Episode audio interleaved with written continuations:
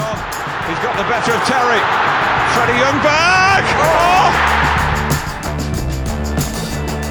Henri, chance, goal!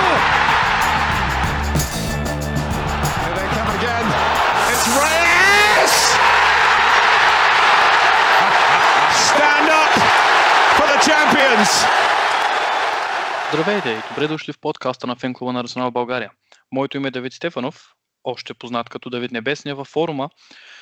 И в този малко по-различен и нов формат на шоуто, ние ще опитаме да обогатим вашето, така да се каже, Арсенал преживяване. Отдавна исках да се занимавам с нещо подобно. Аз бях гост в стария формат на подкаста, който беше воден от моят добър приятел Дanail Djalev. Радвам се, че най-накрая успях да реализирам проекта, за което, разбира се, трябва да благодаря за съдействието от страна на ръководството на фен-клуба, също на Монката от Шумен за уникалното лого, което той успя да направи за подкаста. Как сте? Надявам се да сте добре в тези доста интересни и необичайни времена. Надявам се вашите семейства и всички свързани с вас са в добро телесно и духовно състояние. Две думи за мен. Аз съм Давид Стефанов, на 24. Роден съм в Търново и съм израснал в Нови пазар, Шуменско. В момента се подвизавам в Дрезден, Германия, откъдето и записвам. Уча немска и английска лингвистика и работя почасово в нещо като кол-център. Футболът е винаги е бил сериозна част от живота ми. Главно благодарение на родителите и брата на майка ми.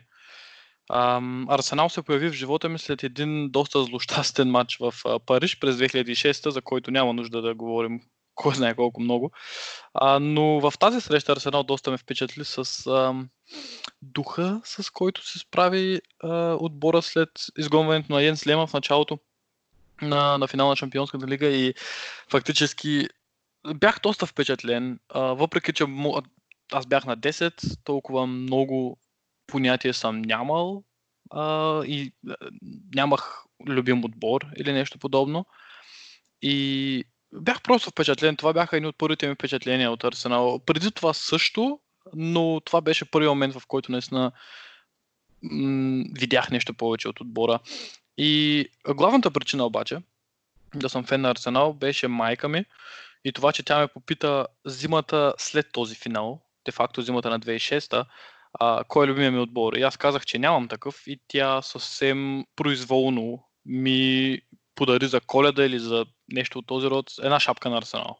И абсолютно без да иска. И по този начин ме обрече със сигурност. И така до днес, да. Лека по лека можем да започнем с съществената част на шоуто. Не искам да ви отекчавам прекалено много. Както казах, силно се надявам нещата при вас да са окей. Тук в Германия нещата се поотпускат лека по лека. От събота, значи днес фактически от днес човек има право да се среща семейно с други семейства. Бундеслигата стартира първа от големите първенства, но кой знае колко много шум в Германия не се прави за това. Освен, разбира се, за трагичната форма на Динамо Дрезден, които едва ли ще успеят да останат във втора лига, но такова е. Странно е без фенове по трибуните, разбира се. Странно е и без Висшата лига. Тази обаче за добро или за лошо се завръща и за да си поговорим за това и за още доста неща, съм поканил в шоуто днес, разбира се, не кой да е, председателя на фен-клуба, Георги Стоянов. Жоре? Привет, благодаря ти за поканата. Истинско удоволствие е да съм първия гост в новия формат на подкаста. Пожелавам ти успех, пожелавам ти интересни гости и се надявам хората да ни слушат. Благодаря. Това се надявам и аз. Как си? Чудесно. Днеска си не ми има рожден ден, така че празнувахме днеска. Такъв хубав ден е днес. Много хубаво да ти е жив и здрав. Записваме на 13 юни събота, ако случайно го слушате по-късно. Така, как се справяш с пандемията като цяло? В личен план, в къщи? Всичко при нас, честно казвам, не се промениха много нещата, с изключение на това, че децата си останаха вкъщи. Тя си работи от вкъщи.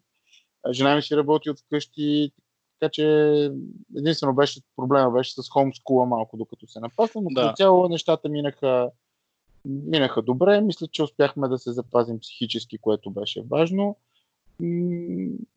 Жада, защото това наистина всъщност беше голямо изпитание за духа. Със сигурност. И така, родители стават учители в къщи и възпитатели, които са всъщност, но с малко по-различна роля. Ти като председател знаеш най-добре какво се случва с нашия любим фенклуб. Как са нещата, как се отразява пандемията върху цялата история?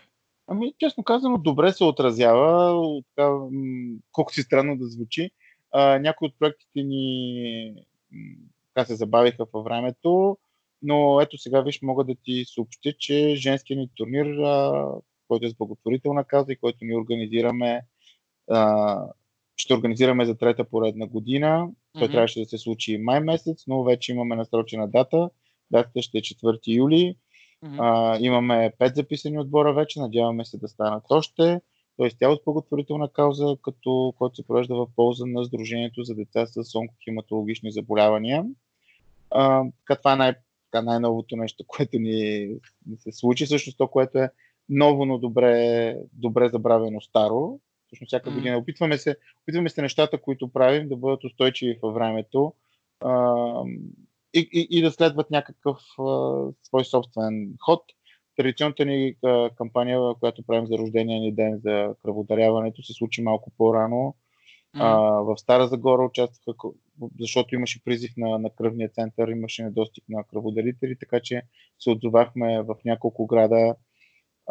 Сега, честно казвам, мисля, че Стара Загора бяха едните със сигурност. В София 10 човека отидохме.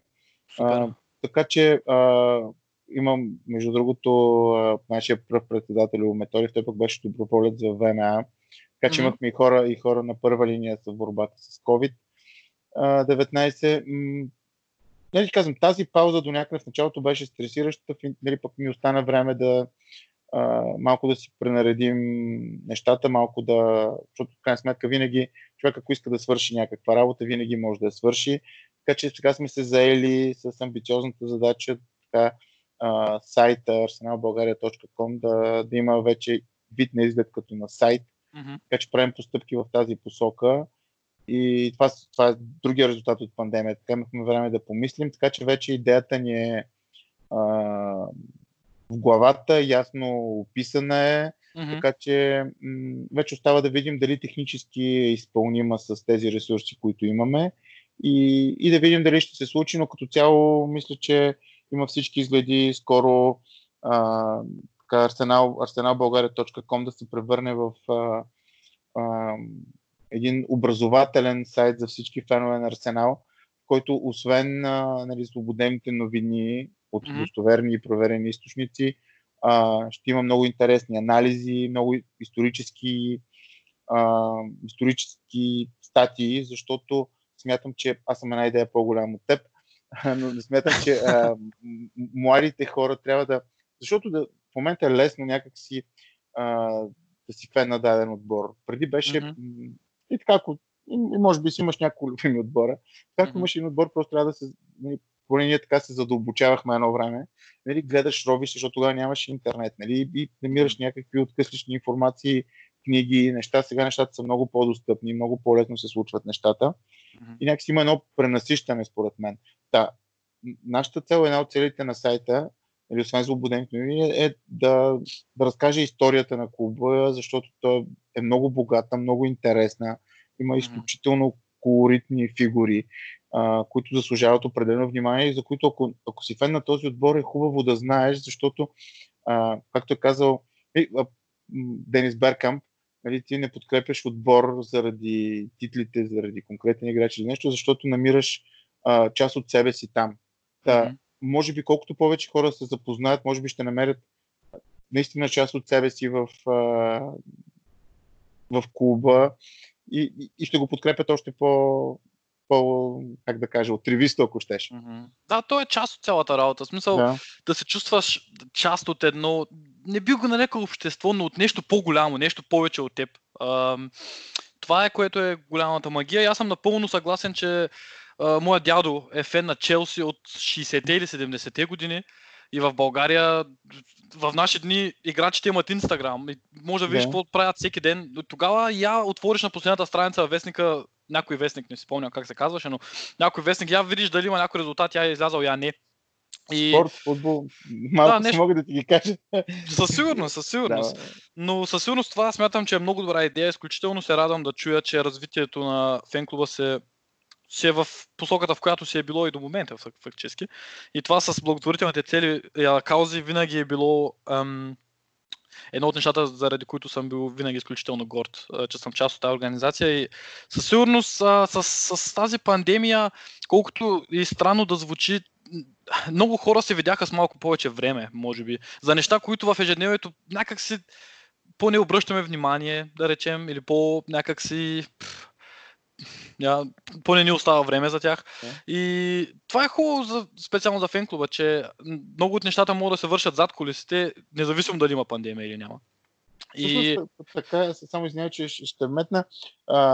Истината е, че това и малко хора си дават сметка, че за да имаме тези резултати, т.е. Хората виждат един, дори ако щеш кампанията по кръводаряване или дори този турнир, това е плод на много работа, на много усилия, на много телефонни разговори, на много отделено време.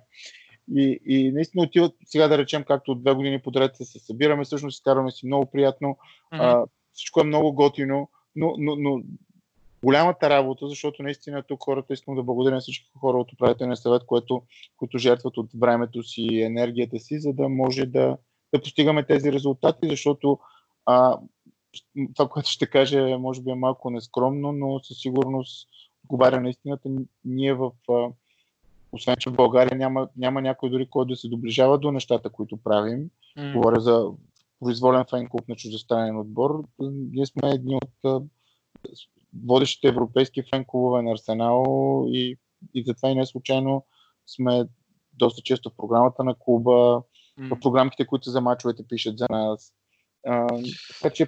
Колко време бяхме с плюс статут? 2 години, може би, подред? Или колко бяха? 2 години подред. За 3-та година, понеже тогава това беше едно от най-големите ми разочарования, защото ние много силна и 3-та година, в която всъщност нямахме плюс статут, но тогава разочарованието ми беше огромно. Аз даже писах доста гневен имейл на човек, който отговаря за фен-клубовете, защото предишните години... Дали не Иван Газидис? Не Иван Газидис. За нямаме, че чак на него, до него нямаме контакт. Нямаме... Марк Бриндъл се казва човека, който отговаря за всички фен-клубове. Да, който страхотен писък, между другото, но обикновено при как беше процедурата, за да не отечаваме слушателите много набързо, изпращат ни апликация, в която горе-долу описваш това, какво си правил през годината. Да. И след което се събира комисия, която разглежда тези апликации и съответно това е един вид, като малко или много, ако щеше, нещо като конкурс. Поне така беше в моите очи, като по-скоро като обратна връзка за работата ти. И беше много... Така беше 2 години подред и чакахме апликацията да си пуснем. Аз вече бях готов с това какво да напиша. И изведнъж получаваме мейл, че феновете, т.е. клубовете на привърженици с плюс статус за тази година са тези. Да. Което в момента, че честно казано, малко не е добре да повтарям думите, които тогава изговорих по адрес на хората. Наистина бях много фрустриран, много ядосан. Разбираемо. Заедно с всички колеги, защото написах им имейл на Марк, че не се прави така, не е готино. Yeah. Те ми то на ротационен принцип, викам, окей, на ротационен принцип, лошо няма, защото това беше идеята, но някакси поне дайте на хората правото да кандидатстват, за да видят какво сме правили, защото ние тогава имахме страхотни, вече не си спомням какво, но просто бяхме изпратили поредната силна година, в която бяхме направили доста неща. Мисля, че тогава беше и първият турнир, който направихме. Още наистина много интересни неща бяхме направили и за сметка на града. Много, много разочароващо беше, но в крайна сметка продължаваме напред, както казват боксьори разни. А то това де факто беше за този сезон, или? Или... Да, за изтичащия сезон. Мисля, че беше или за този, или за минали. Аз вече след това спрях да... Но първите 2 години, когато го имаше това нещо, което се кандидатстваше, ние печелихме абсолютно... единствените клубове, които други два, които повториха това постижение, бяха Арсенал Америка, който обединява, който са Щатите и Канада, който може да става какво става въпрос, и Арсенал Норвегия, които сигурно изпращат по 20-30 човека на всеки матч. Нали. Ясно е бизнесе, но нали, ние сме малък пазар, дори да кажа, че сме пренебрежимо малък, не сме статистическа грешка, но нали, на фона за огромния бизнес, който Арсенал прави. Това е уникално, имайки предвид, че Арсенал е... Нали, изключваме резултатите на терена, които в последно време не отговарят на, да речем, статута на клуба. Това е клуб, който... Даже не би го нарекал клуб, той е като индустрия в наши дни. И има милиони фенове по целия свят, не милиони, но хиляди или стотици организации, които по един или друг начин подкрепят Арсенал. И това от самия клуб, от целия свят, да си признат измежду трите най... Не бих казал най-добри, но да си от трите VIP фен клуба, това е, особено за нашата държава, то за която и да е държава, това е страшно, но за нашата държава, без да омаловажавам, но нямаме претенциите на Канада и Щатите заедно, това е уникално, наистина, и за две поредни години, това е наистина много впечатляващо, страхотно. И искам да ти кажа, нали, освен това, че понеже едно от нещата, за които все още сме в кампания, едно от нещата, за които въобще съм много благодарен на фен клуба, това са гостуванията в Европа. И навсякъде, като чуеш Арсенал България, винаги останалите приемат много добре. Много добре сме приети навсякъде в Европа. Познаваме с голяма част от хората, защото вече по гостуванията, там кръга от хора, които ходят доста стеснени. Атмосферата на стадионите е страхотна. Ето сега бяхме 100 човека, бяхме в Атина, което беше наистина невероятно. Особено след матча Иан Райт, понеже атинската полиция имаше доста проблеми с феновете на домакините и не задържаха, може би час и половина спяхме след матча на стадиона. Иан Райт излезе от ложите, за да ни поздрави. Беше уникално беше.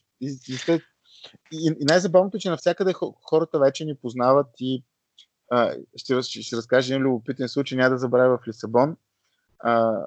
Бяхме пак, може би, 15 на човека за матча със Спортинг и се разделихме, понеже мой единствен билет беше в долната част.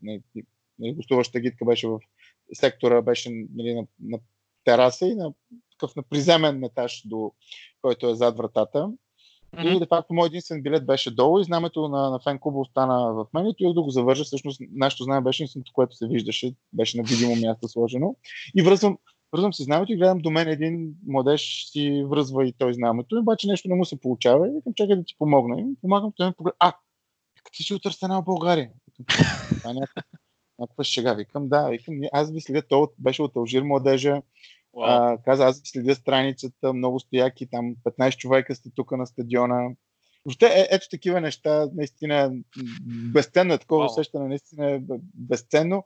Също малко преди това ми се случи пък в гарата за автобуса, за влака всъщност, като чакаме метрото за стадиона. И стоим си имаме с фенове на Спортинг, въобще много миролюбиво гостуване, много готино. И изведнъж нареждаме се, един младеж ми поглежда и казва, вика, тебе те познати с Арсенал България, викам, вече прекалих. Той казва, аз ти беше долу на пистата на мача с Лудогорец. Да, той беше дъчанин. Такива неща, много е.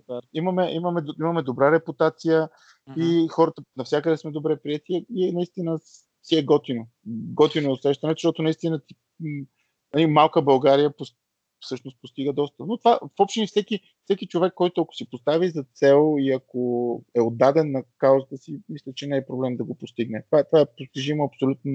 Мисля, че всеки може да го направи. Не е всъщност кой знае какво голямо положение, просто трябва да влагаш от сърцето си, от времето си и те нещата се получават.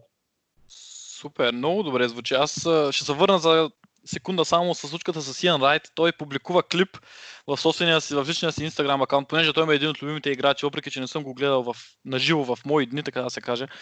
Това е един изключителен играч с огромно сърце, човек, и където той публикува клипа, където останалите фенове всъщност вие пеят Ian Wright, Right, Right и той казва I love you. Уникален клип, аз настръквам всеки път, това е един от любимите клипове, може би за последните една-две години. Така, изобщо, не само свързан с Арсенал, а като цяло един от любимите ми моменти, въпреки че не съм бил там. Да видя, че това се случва. Да. Страшно е. Аз имам клипа от обратната страна, т.е. аз снимах той като излезе, аз снимах обратно и наистина беше великолепно. Аз само да ти кажа, че имах удоволствието преди матча в България, Англия, да прекара може би около 40 минути преди матча с него и с Ли Диксън. И беше, смисъл, ако си мислиш, че е готин, всъщност е много по-готин, отколкото е. Да. Беше уникално преживяване. Следващия ден се видяхме в хотела. И сега в този ред на мисли да голяма част от хората знаете, но все пак да кажа, че живот и здраве, членския пакет тази година ще включва биографията на Иан Райт, която в момента нас Русков превежда. И това ще бъде втората книга, която ние издаваме. Т.е. ние купихме правата, т.е. целият процес от закупуване на права до издаване на книга ще бъде изцяло наш проект, което това ще е супер интересно. Това ще е супер интересно, да. Иан Райт има толкова много да разкаже. Дико също е много симпатичен, аз съм сигурен, че си прекарал страхотно с двамата. Рой Кин беше също, Глен Ходъл. Между другото пък, колкото противен изглежда Рой Кин, нали, той беше забавно, защото представят ме, нали, на Кин, каза, нали, това е Георги, председател на Арсенал България, той каза, колко члена имате? 5. Аз го погледах и викам 590. И той се опули зверски и беше доста... Не му стана особено приятно, да? Но стопихме ледовете. Аз му разказах за българския фенклуб на Юнайтед. Те пък имаха матч, точно имаше един матч в Търново, той беше буквално 2 дни преди този. Той показвах снимки, той беше много впечатлен. Викам, Кит Гилеспи е бил тук. Викам, да. Супер. Така. Та беше наистина изключително преживяване. Това са ни от тези мигове, които ти осмислят. Знам, аз това не съм го, с най-смелите си мечти не съм си го представил да се случи. Това е нещо уникално. Аз тук деца века се превъзбуждам, ако някой ми хареса някой твит от старите играчи на Арсенал или нещо такова, а пък да имам възможността да се говоря 40 минути с тях, аз първо ще трябва да се намеря граматиката на какъвто и да е език от всичките, които мога. Тъй, страхотно, много хубаво. Кажи би как се промени живота ти откакто си председател на Фен Клуба? В смисъл, със сигурност има малко и много промяна. Със сигурност, да. Със сигурност промяната е доста голяма. Гледна точка на това, че при мен малко промяната дойде късно. Виж, аз ще отворя една скоба малко, понеже познавам доста и от старите членове при тях, защото и може би това е една от причините фен-клуба да има тази енергия, тази заразителна и притегателна сила, защото хората, да речем, които основателите и ядрото на фен-клуба преди години, те са били хора горе-долу на твоята възраст и малко по-големи. Повечето неженени, нали, свободни, и изведнъж, нали, правиш нещо такова, нали, като фен-клуб, и изведнъж се получават страхотни приятелства. И там наистина се били едно голямо семейство,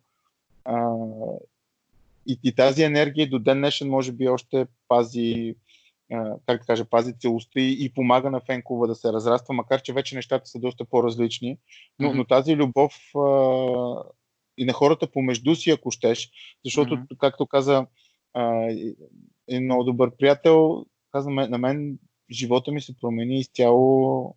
Фен-клуба промени живота ми изцяло. Нали, аз се смених кръга на приятелите, започнахме, защото освен мачовете, в началото се почнах с мачове, и така нататък, после почнахме рождени дни. И в един момент наистина има хора, които наистина коренно живота им се промени. При мен всъщност промяната беше по-скоро чисто... Защото не промени начина на живот, не промени приятелския ми кръг, но всъщност това, което промени, е, че много нови хора срещнах. Това, че пътуванията из Европа изключително много ми разнообразиха, ако щеше ежедневието, и ми донесоха много нови приятели. Много е приятно и в крайна сметка нещата, които правим, те не остават незабелязани и се забелязват от хората. Ето, примерно, да речем, благодарение на Мони, Мони Пецов и на Росен Попов, които са доброволци в търговете на Дарик, да речем, с Ники Кънчев. Така поддържаме доста близки отношения, защото той знае, че винаги може да разчита на нас. И той е фен ли на Арсенал или? Не, той е фен на Челси. Той е фен на Челси и много приятно се изненада, когато предложихме да помогнем за организацията на търга. И се включиме си с доста артикули там. Така че от тази гледна точка ми промени живота, нали, най-вече на социални контакти. А и всъщност ми помага, понеже аз работата ми е свързана с организиране на събития, така или иначе. Пък и успявам да помогна доста и с контакти, и с контакти, всъщност, за да организирам събития за фен клуба, което си е win-win, както и да е, мисля, че... Със сигурност се налага да говориш малко повече пред хора, отколкото преди. Сигурно, това е едно от нещата, които също, нали, участие в студиото на Диема. Сега приятелите ми от футбола Бион, доста често им гостувам. Така че, но това е в тази връзка ми се промени моят живот, ако се върна на въпросите ти. И е приятна промяна, всъщност. Това е нещо, което аз винаги, за мен футбола е... беше вече с този комерциализъм малко страня вече, не толкова, но наистина аз обожавах футбол, обожавах и да играя, обожавах да следя нещата, много голяма страст ми беше и сега наистина, но именно гостуване, отново извинявай, ще ти кажа, гостуванията в Европа наистина е нещо, което пожелавам на всеки фен на Арсенал, да отиде и да усети атмосферата, защото наистина е неповторима. Успях за първи път в живота си да отида на гостуване края на миналата година, благодарение на Ачо ми съдейства от Англия. Франкфурт Ауей. Това беше уникално, защото те са ненормални феновете на Франкфурт. И се случи, че не играхме кой знае колко добре, но спечелихме 3-0 и беше страшен експириенс. В смисъл, със сигурност, абсолютно и аз мога да го препоръча на всеки. Но със сигурност има хора в фен-клуба, които са почти всеки матч. Аз съм... Нали, те могат да кажат много повече неща от мен. Последни въпросчета ще задам, преди да приключим. Кажи ми, защо Арсенал? Защо Арсенал? Арсенал... Значи, ако щеш, магията беше в името. Аз никога няма да забравя, понеже едно време, като всеки спортен фен, вестниците бяха единственото нещо, което нали, някакъв достъп до спортния свят, който е по света и у нас. И никога няма да забравя, купувам си вестника и чета резултатите в Англия и виждам Арсенал Кристал Палас 3-0. И оттам нещо ми остана Арсенал в главата. Неясно защо. След това имаше една друга мода, която беше изпращаш писмо на футболен клуб. Честно ти кажа, откъде намирахме и кой беше първия, който го беше измислил това нещо. Не знам. Но това беше страшна мода. Изпращаш писмо до клуба и вътре слагаш празен плик с написан твой адрес. И клубовете изпращаха, най-вече от немските клубове, изпращаха картички на футболисти. Някои подписани, които бяха страшни артефакти. Просто и ти умираш от тях, отваряш си почтата, човек. И първо като ти престигна, аз си спомням, че от Шалке получих неща. И от Англия много рядко, някой изпраща на мен от Арсенал ми бяха изпратили подписана снимка на отбора. Аз направо не знаех на кой свят съм. Wow. И след това започнаха, когато имаше ефир 2, по ефир 2 или всяка неделя ще излъжам, даваха един мач на английското първенство. И тогава попаднах веднъж на мач на Арсенал, видях Иан Райт и всичко приключи. Всичко свърши. И така, и след това вече всички останали неща, но това беше по-силно от мен, разбираш, мисля, някакси, нито просто те ме избраха, аз не мисля, че аз съм ги избрал, просто това са тези неща, които те намират теб. И аз така разказвам винаги, че ме избра Арсенал, а не аз. Трябва да питам, кой ти е любим играч на Арсенал за всички години, които си гледал, или изобщо в историята, или това си Иан Райт?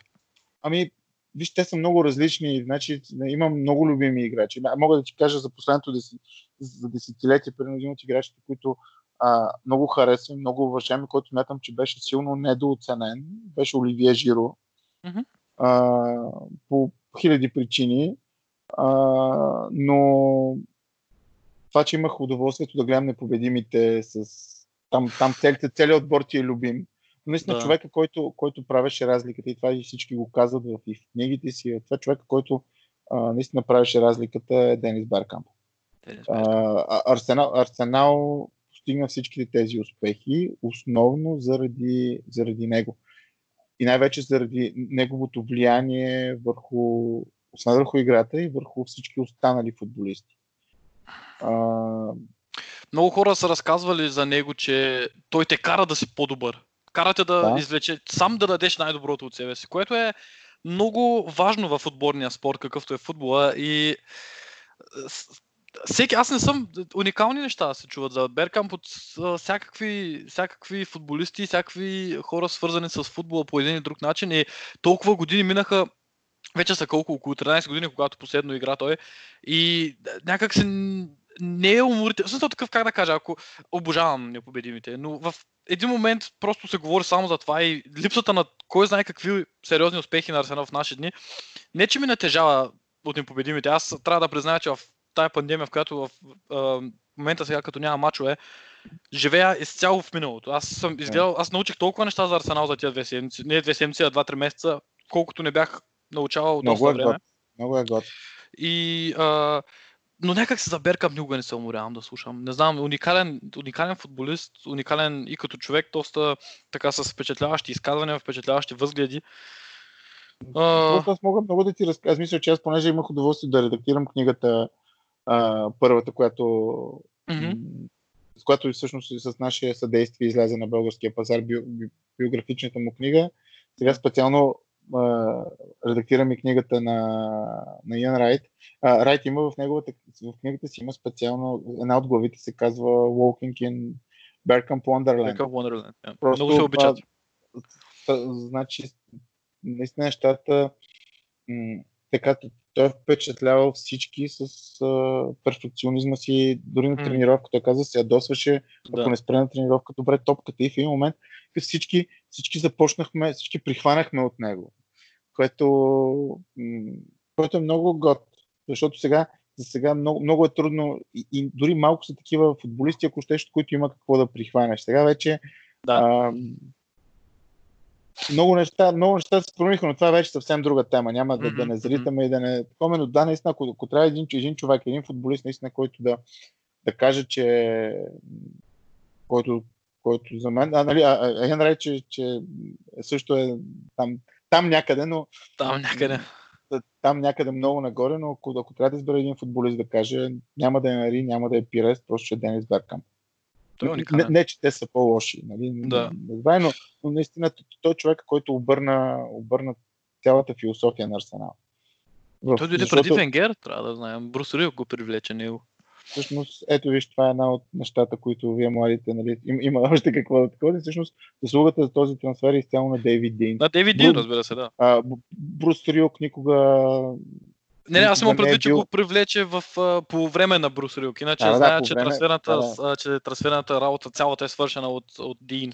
Той въобще, както казва и както пише и Райт, нали, който пък всъщност е с доста тежки отношения, той между другото, не знам дали знаеш, но той по времето на Рилк подава молба за трансфер.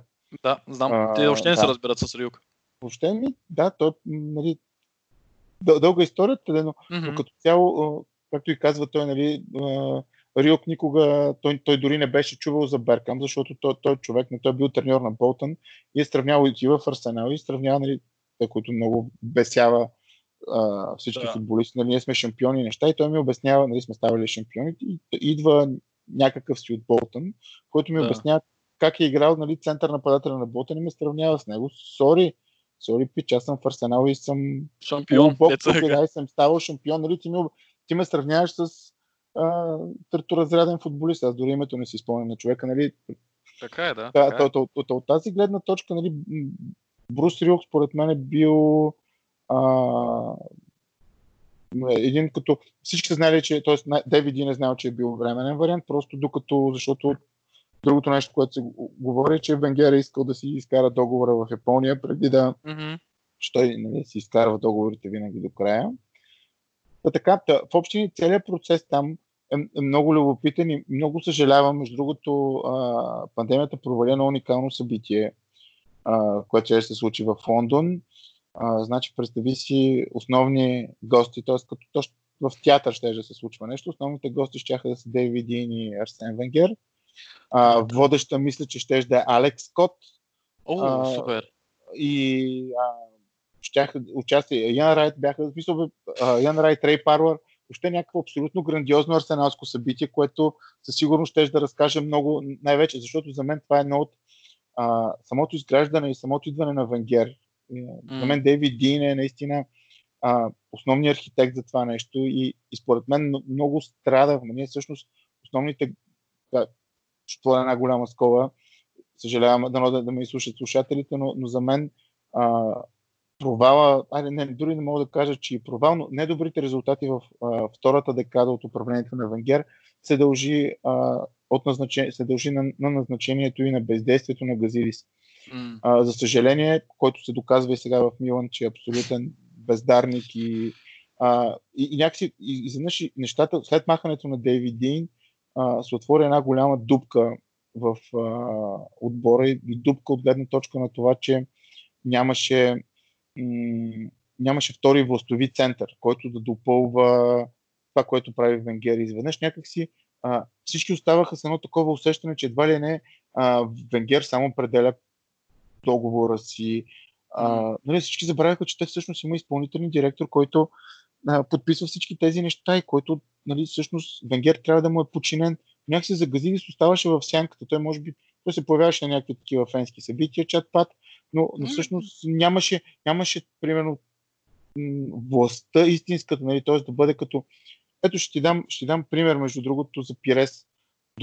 Дори за Иан Райт трансфера на Палас са искали 2,5 милиона. Джордж Грем е казал, аз повече от 2,250 не давам. Виж, в смисъл 2,250,000. И Дейвид Дин намира по някакъв начин още 250,000, додава ги и взима Иан Райт. По същия начин Пирес е привлечен по абсолютно същия начин. Венгер отишъл там на превод, казали повече от 6 милиона не давам, така ние искаме 7 или нещо такова. И Дейвид Дин е човека, който как да кажа, допълва Венгер и най-вероятно те са имали доста добра химия помежду си и за това е имало и тези добри резултати. Той пак като не е предложил 6 милиона и 1 паунд, както с Луис Суарес. Да, ето за това ти говоря според мен. В случая за Суарес беше ясно, че тази сделка няма как да стане. Просто причина най-вероятно, че той с Барселона са били разбрали преди това, но дори ако е било така, нали, не се прави по този начин. Истината е, че ако имаш, нали, ако Газидис беше футболен човек на място, щеше да отиде, щеше да направи както е. Ето, сега сещам се примерно за трансфера на Сол Кембъл, който това е нещо изключително и там е изключително, как да кажа, работа на тихия фронт, защото за този трансфер беше абсолютен шок. Много обичам тази история. За целия свят, но Дейвид Дин и Венгер вършат огромна работа, която не се вижда. Проблема е, че Газидис не свърши абсолютно нищо за тези 10 години, поне това е мое мнение. Аз го споделям напълно, аз още не мога да го понасям. И смятам, че той е основният виновник. Нали, хората хвърлят камъни по Венгер, до някъде и с основание, но те забравят, че всъщност, че Венгер е подчинен на Газидис, нали, колкото и тъпо да е. Нали, ти ако имаш, нали, имаш шеф, ако ти не се...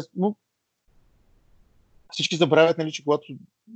Нали, се махна Дейвид Дин, той въобще не намериха равностоен заместник за него. И още нещо, с което изиграва още шега на Венгер, виж малко се разпростяха, че всъщност разрешаването на вливането на собствените ти бащица в английския футбол, нали, започвайки с Челси и Абрамович, защото всички знаем, нали, шейховете и след това няма по-документирано. Това са хора, които систематично нарушаваха финансовия фейрплей. Всъщност Венгер беше подготвил Арсенал и Арсенал най-вероятно щяха да бъдат хегемон в тези 10 години във втората декада, ако финансовия фейрплей се спазваше. Или ако не хегемон, то да речем задължително всяка година щяха да бъдат борбата с титлата, по проста причина, че чисто финансово те щяха да се едни гърди пред всички останали.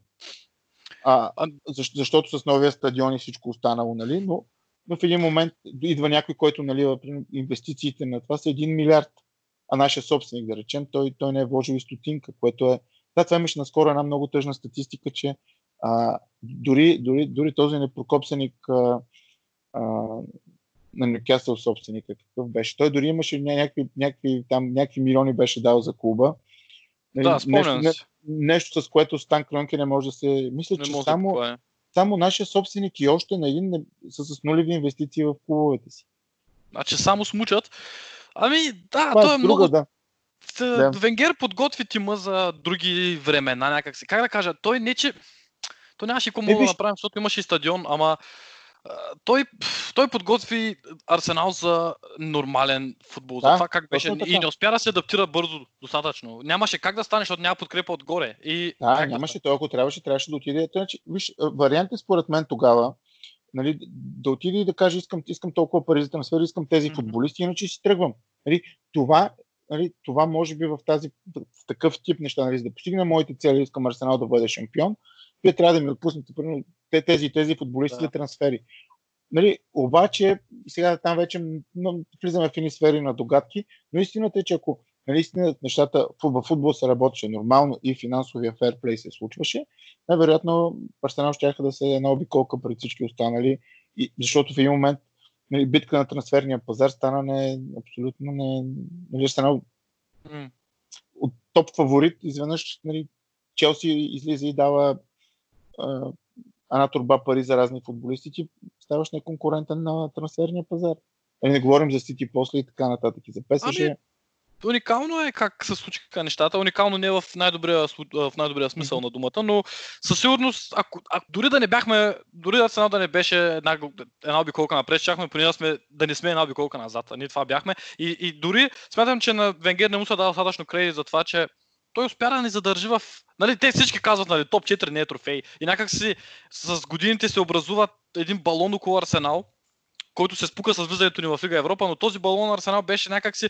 Абе, ние щом сме си в Шампионска лига, добре сме. Което не е така, но трябва да дадем на Венгеро, да му дадем респекта, който заслужава за това, че той буквално с някакви младежи и от никъде някакви трансфери успя да ни направи, ако не е конкурентоспособен, то поне не изостанахме кой знае колко. В наши дни чета сега много лоши финансови статистики за това къде сме в сравнение с останалите клубове. Ливърпул направиха голям скок, но аз се спомням, че за много години нямахме трансфер и когато дойде Озил, това беше първият такъв трансфер, който едно цяло поколение фенове на Арсенал не беше виждал такъв трансфер до сега в Арсенал се прави. Фактически Аршавин беше до тогава, доколкото си спомням, най-голямата покупка, но Аршавин никога не беше това име, нали, с което дойде Озил. Всъщност, Сол Кембъл може би е последният такъв трансфер, нали, въпреки че не е дадена трансфер сума за него, но наистина футболисти, които взимаше Венгер, не бяха, нали, дори Тиари беше разочарование от Ювентус, нали, тогава. Виера също не може да се намери място там, това нали, още по-рано. Да, но нали, Виера въобще не го бори, нали, той е бил на 18 години. Но истината е, че наистина Юзил такова нещо наистина беше абсолютно и той до ден ще си остава, може би, най-добрият. За мен лично най-добрият трансфер такъв и като качество, съотношение цена-качество, мисля, че беше знакова фигура, купуваш футболист от Реал Мадрид. От Реал Мадрид, то футболист, който играе често в Реал Мадрид. Да. И само да кажа, нали, това е една от големите грешки. Нали, смятам, че Арсенал категорично не се управляваше добре в последните 10 години. Ето ще ти дам пример. Значи, от това да купуваме купихме Алекси Санчес, ако си спомняш. Статистиките му в последния му сезон в Барса, примерно, имаше 27 гола и 15 асистенции. И 5 години по-късно взимаш под наем Дани Себайос, нали? От Реал Мадрид малко. Не, окей, или всъщност, даже още един играч под наем имахме, който изигра 2 мача и се контузи. От Барселона също. Денис Суарес. Денис Суарес, това е такъв трансфер, който до ден днешен аз не мога да осмисля как точно се случиха нещата. Трудно някой може да бие найма на Ким Шелстром, но... Ким Шелстром, той спечели ефрикъл с нас. Да, факт. Той има повече трофеи от Тотнъм, за последните 10 години. за 7 мача. Но истината е, че някакси много драматично падна летвата на футболист, нали, които Аубамеянг беше топ трансфер, с изключение, нали, макар че аз смятам, че и Лаказет, и Аубамеянг бяха абсолютно грешни трансфери. Грешни? Във времето. Да, грешни трансфери, мога много набързичко да се обоснова. Значи, когато купихме Лаказет, те с Жиру бяха основни конкуренти за едно място в националния отбор на Франция. И ти събираш, Арсенал тогава също играеш с един нападател. И ти купуваш двамата конкуренти. Добре, ще оказаха и двамата изключителни пичове. Интересна истината, защото нали, това беше заложена мина. Аз очаквах, честно да ти кажа, очаквах невероятни скандали. По проста причина, че ти няма как да гарантираш достатъчно минути на двамата. Да. Просто беше абсурд. Виж, това според мен в съвременния футбол няма друг такъв случай, може би. Единственото по-тъпо нещо, което се сещаме, преди доста години Ливърпул представиха двама вратари едновременно. Мисля, че беше и то бяха, и двамата бяха с претенции за... Мисля, че бяха Дудек и още един представиха, нали? Което двама вратари да вземаш също е тежко малумие, но и това и за мен също. И след това, мисля, че това беше лято, като купихме Лаказет. И след това изведнъж зимата, нали, когато всички виждат, че имаме нужда от халфове, защото ние всъщност, за мен големия проблем на Арсенал беше, когато се контузи Касоро и ние всъщност тогава нямаме читав разиграваш халф. Но и ти изведнъж даваш още, значи дал си 45 милиона или колко беше Лаказет и чупиш трансферния рекорд, за да купиш още един голмайстор. Това е все едно си представи да ти тече банята, ти да си остъкляваш терасата. Толкова странно ми беше. Да, съгласен съм. Така изложени нещата са със сигурност по този начин. Нямаха за мен бяха абсолютно, нали, в времето, в което се случиха, нали, и отново пак имаше голям късмет, че Лаказет и Аубамеянг пак се сработиха и се разбират. Очевидно, човешките им качества са доста на високо ниво, защото наистина това бяха заложени бомби, които можеха да са способни да взривят всяка съблекалня. Категорично, да. Аз и някак след напускането на Санчес бях много разочарован, в което доказа някакси, че не можем да задържаме тези футболисти от този калибър. Нали, това, че Санчес флопна в Манчестър Юнайтед много здраво, си е друга тема, но... Това беше от по плана на Венгер да се сипе Юнайтед, време се получи, но в интерес на истината отново това е грешка на ръководството. Значи, тогава, когато не можеш да позволиш двамата ти най-добри играчи да влязат в последните години на договорите си и извиват ръцете. Защото колко пъти го направиха? Колко пъти стана? Нали, да беше един път, но това, което трябваше да направят тогава, като спечелихме FA Cup, просто и на двамата им предлагаш договорите ми, ще взимаха по 120, правиш им ги 240 и най-вероятно и двамата и Озил и Санчес щяха да преподпишат. А сега 100%. Какво стана? А сега ние плащаме само тези пари на Озил, той за да не играе. Абсолютно. И това е Озил, който не е Озил преди 6 години. Това е Озил. Абсолютно. И това се случи толкова често. И заради който си отиде Рамзи, нали, който пък ни спаси. Ето такива управленски грешки. Нали, живото доказателство, че нещата в Арсенал не се случвали добре. Да не говорим, че школата сега за последните 15 години, ако щеш, изключваме Иен Уилшер, нищо читаво не е излязло. Изключавам сега този набор, последните момчета, които... Много малко са. Малко са тези, които наистина... Няма. И се чува още името. Като цяло няма. Рамзи, ако го борим от нашата школа, че той идва от... Той идва от... Това... От Кардиф беше. От Кардиф го взехме. От Кардиф. Няма. Това също, школата също не работи добре. Това също е проблем. Ето Юнайтед изкараха Рашфорд, ние играч от калибъра на Рашфорд. Ако Уилшер може би имаше потенциал, ако не бяха контузиите. Но това е един такъв и топ и молетен лъч. Рашфорд е на път да стане световна звезда. Ще видим. Аз имам надежда с сегашното поколение, което избива. Мисля, че с Артета имат добър човек. Това също е любопитна тема за Артета. Ще е интересно да се види, но понеже много се впуснахме в разговори, много по-дълго от преди не остана, няма нищо, разбира се, хората ще слушат.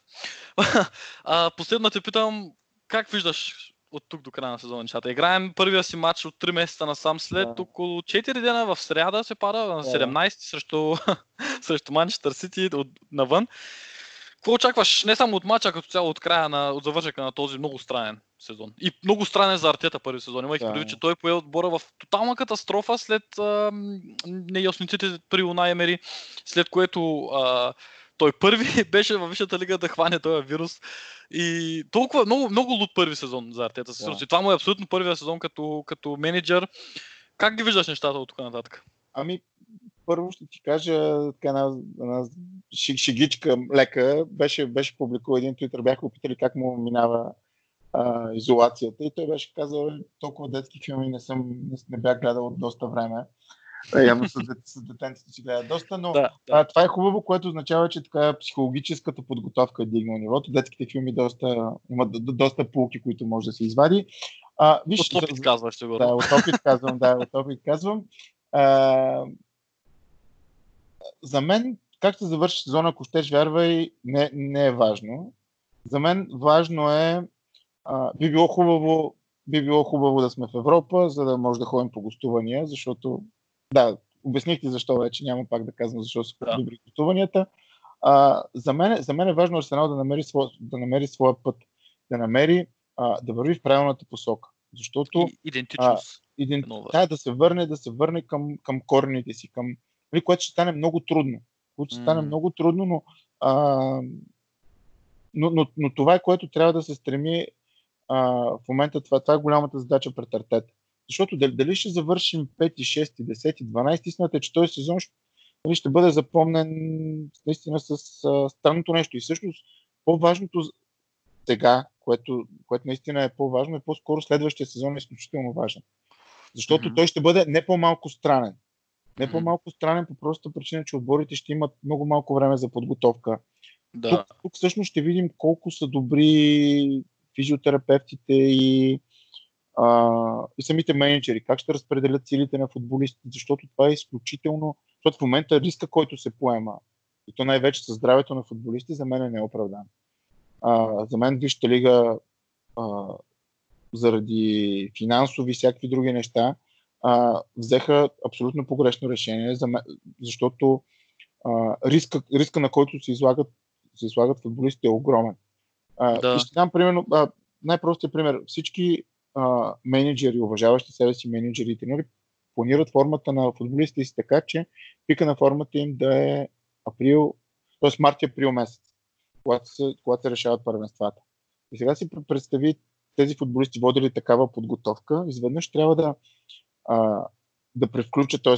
2 месеца сигурно сте тренирали нещо, но това въобще не може да се сравнява с нормален тренировъчен процес. Кръглата форма на Игуин е съвсем пък отделна тема. Както се беше появил. Видяхме пак. Да. Но мисълта ми е, че сега тези играчи ще изиграят много мачове за много кратко време, което е... да не говорим в една много странна обстановка без публика. Риска от контузия е огромен. И единственото, което се моля, наистина всички да завършат здрави и евентуално да видим, защото наистина тези 2 сезона ще бъдат могат да качат Арсенал на друго ниво, но всичко, наистина е, че всичко може да се случи. Всичко може да стане. Това може и да падне, може да взето. Може и това, но истината е, че аз поне се надявам с младите момчета да подходят малко по-отговорно, наистина да разберат какъв шанс имат, защото наистина единици са тези, които стигат до професионалния футбол на високо ниво и в любимия си отбор, най-вече момчета от школата, за да могат за да направят нещо повече. Аз искам отбора ми да излезе и да видя, че има желание за победа и че има план как да я постигне. За мен това като фен е абсолютно достатъчно. Значи крайният резултат за мен няма особено значение, но аз искам да ги видя момчета да излязат, че се раздават, че треньора е измислил план как да се получат нещата. Да, веднъж ще стане, веднъж няма да стане, но видиш ли желанието, видиш ли страстта в футболистите, това те пали и те пити, и дето се вика, и дори ако паднете, не те яд толкова. Аз по повече съм се ядосал винаги на бездушна игра, отколкото на загуба. Абсолютно, абсолютно. Аз имам надежди, защото младите момчета, които, понеже сега поради тази пандемия, аз съм на мнение, колкото и хората да не го приемат като факт, че то не е факт, но като предположение или по-скоро като вероятност, че футбола няма да е точно такъв, какъвто беше. И поне аз лично мога да си представя, че ще се отвори една доста голяма дупка между големите и малките отбори. Защото големите ще продължават да имат възможността да дават много пари за трансфери. Не знам ни точно към кои са числи в тази игра, но мога да си представя, че ако след цялата тая работа ние нямаме възможността да пръсваме пари, не че някога сме имали, но ако нямаме възможност да си купим Обамеянг, ще трябва да изкараме Обамеянг от академията. И съм на мнение, че ако Артета успее да мотивира тези момчета и ако те останат, защото сега пак Сака излезе от нищото и вече е някаква драма с неговия договор. Не мога да разбера кой води тия неща в Арсенал, но това не е добре. И ако тези момчета успеем да ги задържим, ако успеем да се развият по начина, по който ги виждаме в момента, и по пътя, по който са тръгнали. Те имат хора като Мертезакер, като Артета, като всички легенди са около клуба. Примерно Нкетия има изключителна лична връзка с Иан Райт. Това са хора, които не само са постигнали нещо с клуба, са го постигнали по начин, по който са репрезентнали Арсенал. И ако те успеят да имплементират това нещо, смятам, че можем да се върнем към нашата идентичност по някакъв начин, без да се налага да жертваме кой знае колко много. Защото ние сме малко изстрадали, въпреки че ако не чуя някой фен на Бери, примерно, които ги закриха, за което аз много би не се изсмял, но за нас е нашето си нещо и така, и е много сложно, но аз вярвам в Артета и се надявам той да успее да постигне този план. Поне от нещата, които казва, съм доста впечатлен за момента. Някак си има доста ясна визия за нещата и е млад човек. В смисъл, това играе много голяма роля. Просто поколенията са, нали, това без да звучи негативно за когото и да е. Има разлика в поколенията и това е напълно нормално. Така си тече живота фактически. И от мен ще има хора след 10 години, 15, които ще виждат нещата много по-ясно от мен. Той сега има такива. Просто погледът е различен. Да ти кажа, ще ти разкажа една, само да. За погледа, то дори подходът е различен. Едно време това треньора да ти крещи. Ще дам една история, ако искаш, може да приключим с нея, от книгата на Райт. Това е момента, в който менеджера му отиват менеджера си на среща с Джордж Греъм и той казва, бе, тук Парма имат интерес. И Джордж Греъм казал, се обръща към Райт и каза, твоята работа, ти нямаш място тук. И той излизам аз, при което Джордж Греъм се разкрещява зверски, използва доста груб език. И той играе за Арсенал, ти ми говори за шибаната Парма. Разкарай се от тук, не искам да те виждам тъпо копале. Ей, такова, разбираш. Да. И сега си представи как Райола идва с, примерно, ако е менеджер на Обамеянг и този разговор с Артета, нали, как се случва. Да. Така за поколенията и за разликата, наистина е много различно наистина е голям проблем. Това е и също голяма тема за поколенията, защото наистина футболистите в момента растат с аксия. Тези клуб, които са до голямо ниво, там вече са игри, договори, неща. Много е тежко и много пари.